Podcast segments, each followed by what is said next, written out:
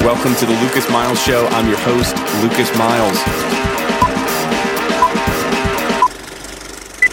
Welcome to the Lucas Miles Show. I'm your host, Lucas Miles. And this episode, really for all my Gen Xers out there, is going to bring back a lot of memories because I have with me on the program today Jeremy Miller, actor who played Ben Seaver on TV's hit show Growing Pains, as well as his good friend and co author, Dr. Brandon Lane Phillips. They teamed up together to write a new book called When I Wished Upon a Star From Broken Homes to Mended Hearts. Just an incredible story that these two have of how God connected them. And I know that everybody listening, you can relate because you have somebody who's in your life that you know that it's just not a coincidence that you met that person, how you did, or when you did, or where you did. And that's really the story of, that Brandon and Jeremy share in this new book, When I Wished Upon a Star. And I don't want to give it all away now, but it's just fascinating. They connected actually when Jeremy was on the show when they were kids, and God brought this full circle back into adulthood, reconnected these guys, and they tell all about it in this book, When I Wished Upon a Star. You're going to love this interview. It's heartfelt, it's emotional, it's raw.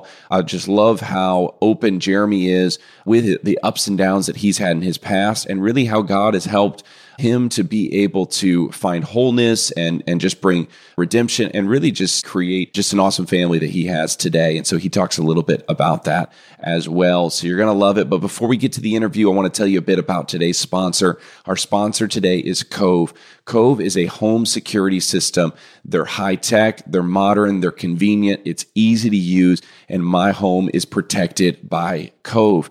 If if you know maybe you're somebody that you know you're you're traveling or you're on the road a fair amount, or you're maybe just the person that thinks, did I turn off the stove or not? I remember here just recently, now that I have Cove installed in my house, I was got to work and I was trying to remember if I had turned off the stove after making breakfast that morning. I was able to switch over to my Cove app on my phone, pull up the cameras, flip through my cameras until I found the one that shows my kitchen.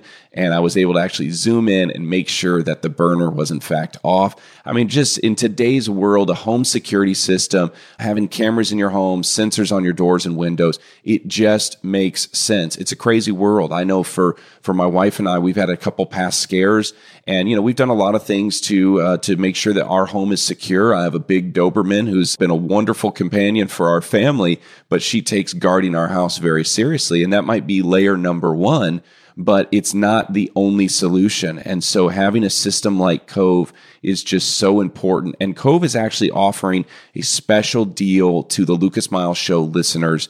And they are offering 20% off and a free camera for anyone who uses the promo code Lucas when they head over to covesmart.com. That's covesmart.com. C O V E S M A R T dot com. Head over there, use promo code Lucas, get a 20% off your order and a free indoor camera. Cove, you're going to love it. Check it out. And here is my interview with Dr. Brandon Lane Phillips and actor Jeremy Miller.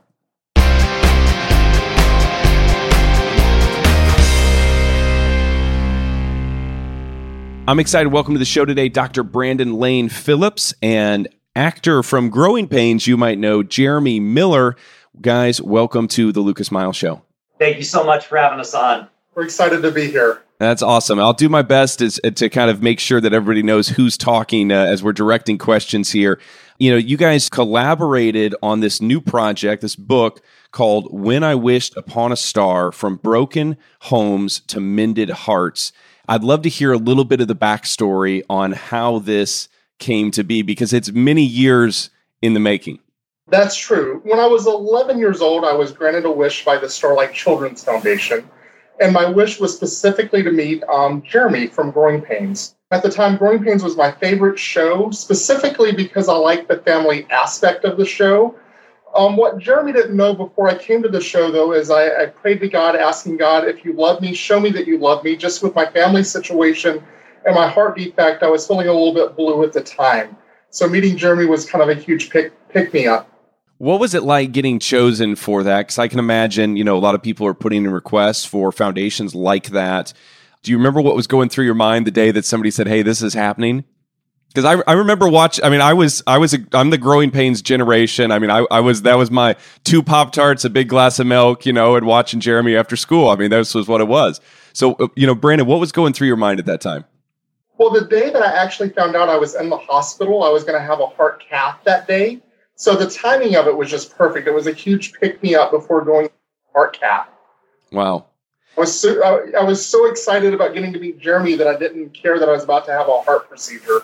Incredible. Incredible. Jeremy, now you you were on set and I've I've been on, you know, these TV sets and especially as a as a child actor at the time, you know, you're kind of getting wrangled back and forth and probably taking classes and all these things. Did you did you, you know, was this something that had happened before? Did people come in periodically and what did it feel like to have somebody choose like you're the one I want to come visit? Well, I have to say that was one of the things that made it so special for me was, you know, Kirk was the big star of our show and for the most part, Wish kids wanted to come and meet him, or they just wanted to come to the set to experience the whole atmosphere. Brandon was the only one who wanted to come and meet me specifically, and was a very special thing for me. And I had a few days warning as to when he was coming out, and I just kind of planned on him and I having this incredible day around the lot.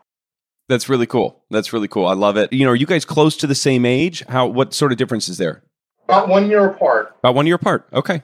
About a year, year and a half older. Year and a few days. Year and a few days. Okay. Brandon, stepping onto set, what was you know what was that like the, that first time?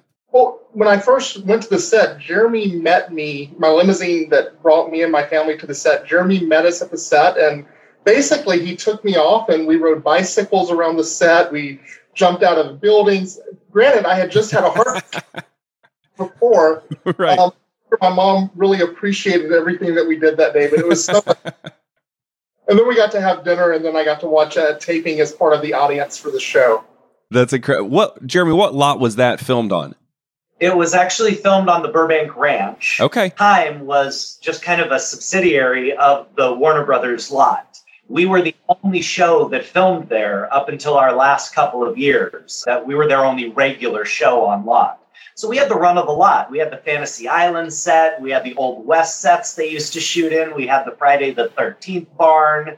So we were we were not hot wiring. We were borrowing golf cart, driving around and riding our bikes and just having a ball. I had really set out that we were I was going to show this young kid just the best day and let him have some fun because truthfully, they don't give us a lot of details when the Wish kids are coming. So as far as I knew, Brandon wasn't going to be with us long. I mean, that's that's just given me any more information than that. So didn't know about the heart cath and all that kind of stuff. I was just bound and determined to make sure this kid, who didn't get to go do these things very often, was going to have a blast.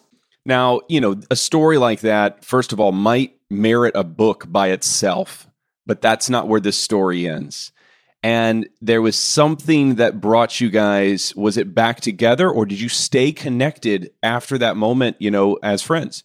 We stayed connected for about two years after my wish. Once growing pains went off the air we went to college i went to medical school. We just kind of lost contact with each other. And right as i started medical school i had open heart surgery again. And about before i graduated college kirk cameron and i had connected and had become kind of email buddies of sorts, and we would email back and forth. Um, someone had contacted me about a charity that Kirk ran and thought that Kirk would like to hear from me and kind of know where life is. Well, by chance, my senior year of med school, about a few years after I had that open heart surgery, the whole cast of Growing Pains reunited in New Orleans to film the reunion movie. I remember that. And Kirk invited me to the set, and that's how Jeremy and I reconnected. Wow, very cool. And I should mention that Kirk he did the foreword to the book, right? Yes. Yes, he did. Okay. So Jeremy, how had your life changed kind of up into that point as you guys got reconnected? At that point, I was really on the precipice of my addiction. Things hadn't really gone over the edge yet, but being in New Orleans for Mardi Gras for eight weeks helped push it over the edge. I really, after that point, became an everyday drinker, a blackout everyday drinker. And fortunately, that was the time that Brandon, you know, was kind of reintroduced into my life. Him and I got to spend some fun times in New Orleans, just getting to know each other again. And we definitely kept in touch afterwards. But my life was really beginning to fall apart at this point. Cove is the number one rated home security system in the nation. With a simple setup process, you're safe in minutes. At only $15 a month and no long term contracts, you don't have to break the bank to get your home protected. So I, I, see, you know, in this, and, and Brandon, maybe we can start with you. You know, there was something about that that Seaver family that that drew you, and and then Jeremy, I want to talk a little bit about you know what it was from from Brandon's side of things and his family that was also attractive, you know, in your life. And you know, Brandon, what what sort of you know what was what was really the the hope and the connection that kind of drew you to maybe to show up on that set or make that your wish initially? Well, growing up, my parents separated on my fifth birthday. My mom raised me as a single parent. She worked nights in the Louisiana prison system as I was growing up. So, about half the week, I was kind of home alone. My dad was like five minutes away, but he never really took much interest in having me there while she worked. So, I watched TV every night, and it was just kind of neat watching kind of all the different families and you know how different ones work. Like, you know, Roseanne's completely different than, you know, Cosby or Growing Pains but something about growing pains I really, really just identified with. And there were a few shows that I just kind of like, well, that's if I could pick my family, that would be the family that I would pick. So that's how I ended up choosing Growing Pains and, and meeting Jeremy. He was closest to my age on the show. And obviously, sounds like God might have had something at work going on there behind the scenes. So, so Jeremy, I mean, you have, you know, from the outside, and I'm sure you've, you know, you've gotten this before. I mean, you know, write the perfect life. You're you're on this show, you're this child actor, you know, you go down the street and people know who you are, and every kid in America, you know, it's going, I want to be like, you know, Jeremy. And, you know, but there's I get that there's a weight and there's a pressure that exists that a lot of people never see. You know, what what kind of can you talk to us at all about you know i want to be sensitive to that but i'd love to hear you know kind of what brought you to that point in your life? I mean it was bigger than mardi gras you know i mean what what really brought you there? Well i had i had a, a i mean being a child star being the breadwinner for my family from the age of eight years old you know my parents were separated as well although i did have a good relationship with my dad I had a stepfather come into the picture around 11 years old, and it seemed like he made it his life's mission to beat every bit of self confidence out of me. Not exactly physically, but there was some physical abuse, other types of abuse as well. And that was probably the biggest factor in my running and hiding in the alcohol and the addiction. The actual child star experience for me was probably as good as it can be for it for a kid and there's plenty of pressure and plenty of other things. But when you hear the horror stories, I didn't really experience any of that. And that wasn't really what I was hiding from. I did develop a bit of social anxiety disorder from kind of the pressures of the show and being surrounded with so many people all the time. And unfortunately, the social lubrication aspect of the alcohol active to me. It made it much more made me much more comfortable in those social situations. I was able to be myself. I was able to be more talkative and more fun. And then that very quickly jumps into, you know, physical need. And again, when that pain, that emotional pain from the abuse of my childhood and stuff really started to surface around 21, 22 years old, I just, I mean, I couldn't deal with it. I really had no tools to be able to to deal with that pain. And I chose to run. I chose to push it down with anything I could. And alcohol was the easiest and most effective way I found, uh, and most destructive way I found at that point. So talk to me a little bit, Jeremy, about, you know, getting reconnected here with Brandon and how how was that impactful to you on your, you know, journey to sobriety? That New Orleans trip was crucial. And no, I don't blame Mardi Gras, believe me. I I'm planning on going back and having a ball sober. But that type of 24 7 access for an alcoholic right on the precipice was was definitely not a great thing. But getting to be reconnected with Brandon was really special to me. I didn't have any clue where he had gone. I had no idea he was even still alive, that he had made it, that he was doing so well. And then getting to learn all the little things because he was just graduating and he was just going to be getting his placement for his residency and, and all these different things. And he was achieving this incredible dream of getting to be a pediatric cardiologist, getting to help kids, you know, who had the same issues he did. It was just, to me, that was such a cool and special thing. And at the same time, on that very same trip, I met my future fiance. And between Brandon and her, those are probably the two most crucial people in getting me sober. So that trip was was very crucial in saving my life. Brandon, when you, you know, d- did you pick up on this? Did you see, you know, this this here's this kid that you, you know, had met when you were younger you see him now were you did you were you aware of maybe the struggle that jeremy was going through at that time i really wasn't. I did you know notice that he was drinking a lot but i assumed well he's in new orleans it's mardi gras. So i really didn't think much about it. It really wasn't until i started going to stay at his house a little bit later that i got a little bit of a glimpse of it but jeremy was very good at hiding it. Jeremy, speak to that a little bit because I mean, I, I've I've dealt with that as you know with friends of mine and seen I had a dear, dear friend that I had traveled with. I mean, we'd gone mission trips to Mexico and everything, and I had no idea what he was going through, you know. And I feel like I'm a fairly perceptive person, you know. Can you talk to us more about maybe how how that progressed for you and and maybe what stages it went through? For me, the stages were really quick. You know, at first it was I don't drink until four or five. You know, I never started opening the bottle until I was cooking dinner then it was earlier and earlier and earlier. But I never lost control. And I think a lot of that had to do with my being raised in the public eye and having to carry myself in a certain way, even on set. You're expected, even as a kid, you're expected to carry yourself as a professional. So no matter how messed up I got, 99.9% of the time, I didn't break down and fall apart until I was home with my fiance or my mom and my brother or somebody I was that close to. In the public eye, I manage to keep it together most of the time. And truthfully, it's such a, you're so ashamed of where you are.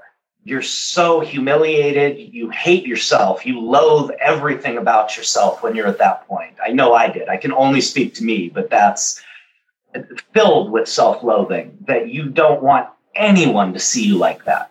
And the truth is, once it gets so bad, the people closest to us know a lot sooner than we think they do.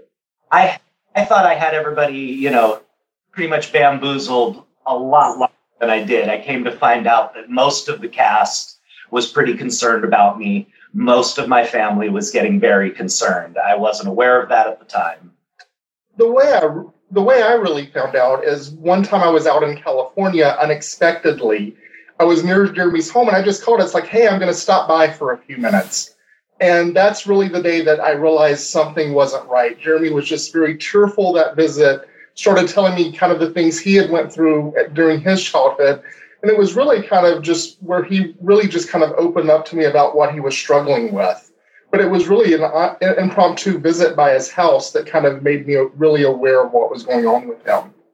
So talk to me about the faith component in this and and really, you know, where's kind of God been in this journey and in maybe each of your lives and and Brandon, maybe we can start with you and and then Jeremy, love for you to speak to that if, if you're willing to as well. So I think for me it was when I went to the set, I had prayed to God, God, if you love me, show me that you love me. Jeremy's third question to me when we met was, Where do you go to church? We were in 12 at the time, and this little bell went off in my head that's like, Well, maybe I'm here because this is part of an answer to my prayer. Later that evening, Jeremy um, and his family had to leave the set early. Kirk spent some time talking to me after the show. I didn't go to meet Kirk. Didn't really even like Mike Seaver when I was growing up. I'm a troublemaker. And Kirk was a little bit older than me, but Kirk spent some time telling me that God loved me, God has a plan for my life. And just the fact that Jeremy and them would just spontaneously show up again in my life as I was getting ready to graduate from med school. They were with me the day that I found out that my childhood dream of working with my pediatric cardiologist was going to come true. I read that. Yeah, very fascinating. And to me, it was just God's way of putting his signature on my whole journey from, you know, failing first grade, getting tested for special education, graduating valedictorian in my high school, and seeing my dream of becoming a physician become a reality. It was his way of putting his signature on that whole series of events. And I've always just been fascinated by how people from one part of my life, when I meet them for one purpose, maybe reappear at a later point in life for a different purpose. I always think the, those connections are meaningful and, and don't happen by chance alone. Yeah, that's awesome. That's awesome. How about how about you, Jeremy? I, as Brandon said, I was raised, you know, with faith. My father was Christian. My mom raised me in the Mormon church. I, I, I was always around it, and I never had a disbelief in God. I was never angry at God for the things that had happened to me, but I was running the other direction. The way I was living my life, the alcohol, everything, I was I knew I was doing everything wrong and I was doing everything I could to run away from God. Like I said, not many of my friends in recovery have dealt with that. They were angry at God for the things that had happened to them. I was never at that point. I was ashamed and I was trying, you know, trying to hide from God. Yeah, that works. My fiance actually was kind of crucial in helping bring me back to church and bring me back to actually working on my faith and, and living in my faith. Her and my boys were a big part of that. And truthfully, my recovery centers around that. It really does. I am a big believer in people being placed in our lives at very crucial times, and many people would call them coincidences. That's one of the things I hope people can take away from our book. When you see the level of things lining up through sheer nothing we did, just out of what people would say, oh, it was luck, you know, sheer luck, sheer coincidence. Well, when you have 200 of those things that happen at the perfect right moment every single time, you got to stop calling it coincidence at some point. My faith is a, is the cornerstone of my life now. I I get up and pray every morning. I get up and pray every night. I probably pray 20 times a day, small prayers during the day as well. It's very important to my sobriety that I keep an open contact with my higher power. And to me, my higher power is God. You know, that's, I, I have a great friend of mine in recovery who has always said, you know, he says, you need to find faith in your higher power. My higher power has a name. It's God. I am not a huge, I don't go out and evangelize everywhere. I am much more of a, I'm just living my life, trying to live it the right way, lead by example, love and be there for people. That's really what I try and focus on. And that's why I try and give back in the recovery community and it's one of the things I've really loved is that while Brandon is getting to help kids who have the same problems that he had and kids who've grown up with those same issues, I actually have now turned around and am doing the same thing with addicts and alcoholics in recovery. And it's just a very special and crucial part of my life. That's really cool. That's really cool. I, I appreciate you sharing that and just being so transparent. You know, not, not just on this program, but you know, with the book. Let's talk about maybe from from both sides as we kind of prepare uh, to to close here. You know, Brandon, what would you say to maybe that kid out there that was like you, that's not sure what the future has in store for them, that's facing maybe some challenges? You know, what would you say to to that kid right now? I think to have faith and to hope that things get better. But I think really finding someone who you know, as a, a, friend to you. I had many friends, you know, other than Jeremy, and, and their families were a huge support to me. So if you're kind of not getting what you need or everything you need where you are, you know, look at your church or, or look at, you know, community uh, projects that you're involved in. You know, find someone who can mentor you. I think that's kind of a, a huge thing. And I think there's much need for, for mentorship in general. That's awesome. And Jeremy, how about you? What what would you say to that guy out there a week away from going to Mardi Gras and, and getting ready to have this precipice of a new direction in his life for the for the bad? What would you say to that guy? I would say that, you know, the hope is out there. It's not as dark as it seems. You know, it's the help is there if you ask for it. There are people there that love you. I mean, truthfully, every alcoholic, every addict feels alone We've burned so many bridges. We have hurt so many people. And the truth is, there are still always people that are there. They're willing to be there for us when we're ready, if we're serious about getting healthy. You know, I, I tell everybody, I mean, I, I have my social media, I have my stuff. If you if you need to talk, I don't care who it is, message me. Find me on social media and message me. I will I will talk with you. We will chat. if you need advice, if you need pointing in a direction in your area for help with recovery. I have friends. I can call them. I can find out where, you know, we can get you support. That's what I would say is the help is there if you just ask for it. And if you're ready for it, you've got to be ready and you've got to want it. That's awesome. That's awesome. That's great news. And hopefully there's people that's on both sides of that spectrum and really all in between. You know, really the answer is that there's hope available and there's help available. And with those two things, there's not a whole lot that we uh, that we can't go through. So, book is called "When I Wished Upon a Star: From Broken Homes to Mended Hearts," and the authors are Dr. Brandon Lane Phillips and Jeremy Miller. Guys, just such a pleasure to have you on the program. Welcome back anytime. This book comes out in uh, what is it? May is it May 21st? I have that right? Releases today, actually. Oh, t- today's May 21st. Okay, if I looked at my calendar, that would actually resonate with me a little bit. So the book is available and go ahead, pick it up in stores, order it on Amazon. You're going to love this story. And I know there's so much that we weren't able to cover of just how this happens. And hopefully this causes people, as, as you mentioned, Jeremy, just to start looking at those coincidences as we, you know, oftentimes call them in our own lives to maybe see what's, what, what's God trying to get my attention with here in, in pulling these things together. So I, I just love it. Guys, thank you so much for being on the program. Welcome back anytime. Thank you Thank so you. much. If you haven't had a chance to pick up a copy of my book, Good God, the one we want to believe in but are afraid to embrace, I want to encourage you to do so.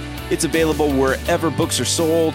Amazon, Barnes and Noble, you name it, you can find Good God there. So grab a copy. You can also always get a copy at lucasmiles.org. And after you read it, I'd love to hear from you. If you liked it, hate it, shoot me a message. Let's stay in touch and make sure and keep visiting lucasmiles.org.